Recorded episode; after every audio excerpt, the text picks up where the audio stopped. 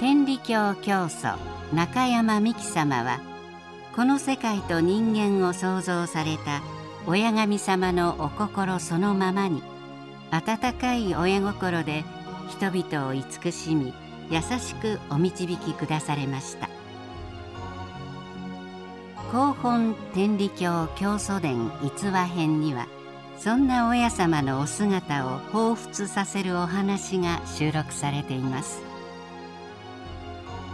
親様をより身近に感じていただける逸話の心を紹介していきます。親様の情景。他行皇帝安売る。陽気暮らしに通じる商売の資源。安く買ったものを高く売る人が商売上手ですか？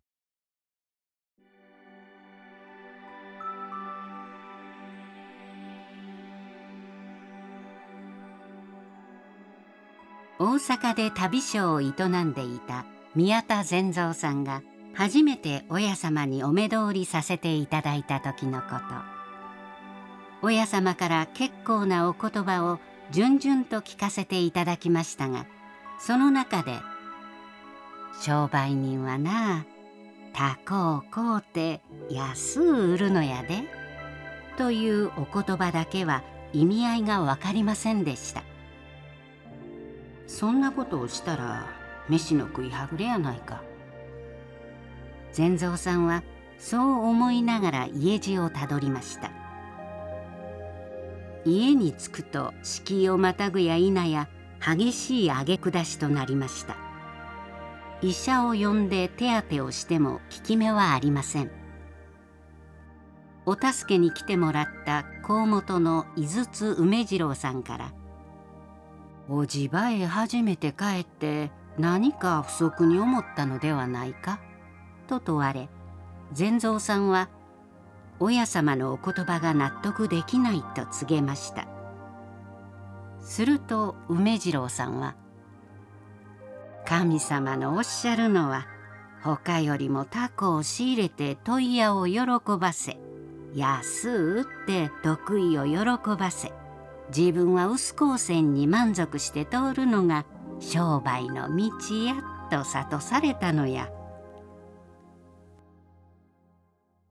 善蔵さんはこれを聞いて初めて「なるほど」と特進し心に不足したことを深くお詫びしましたすると挙句下しはいつの間にやら止まっていました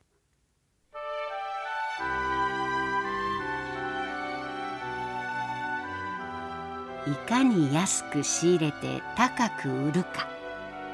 それが商売で一番大切なことだという考え方もあるでしょう。しかし度を越した儲け主義は長続きしません。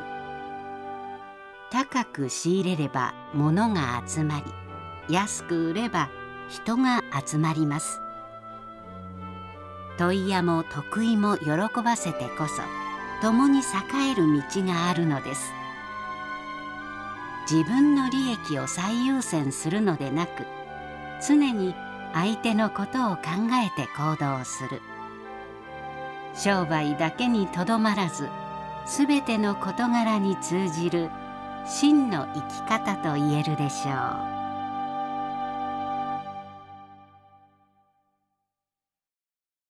解説。165タコを買うて。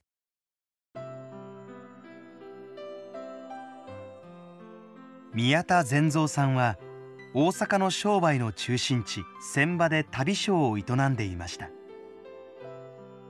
明治18年井筒梅次郎さんを講元とする新名組でお話に感銘して入信。布教師の案内で初めてお屋敷へ帰り親様にお目通りさせていただきました。この逸話はその時のお話です。善蔵さんは親様のお言葉を守り通し商売は発展の一途をたどったといいます。そして明治32年商売を整理して家族揃って教会へ住み込むことになります。親様は兵庫でこんにゃく屋を営んでいた富田伝次郎さんにも「商売人ならタコを買うて安う売りなはれや」と仰せになっています。その時信心について次のように教えられています。神さんの信心はな神さんを産んでくれた親と同じように思いながれやそしたらほんまの信心ができますで。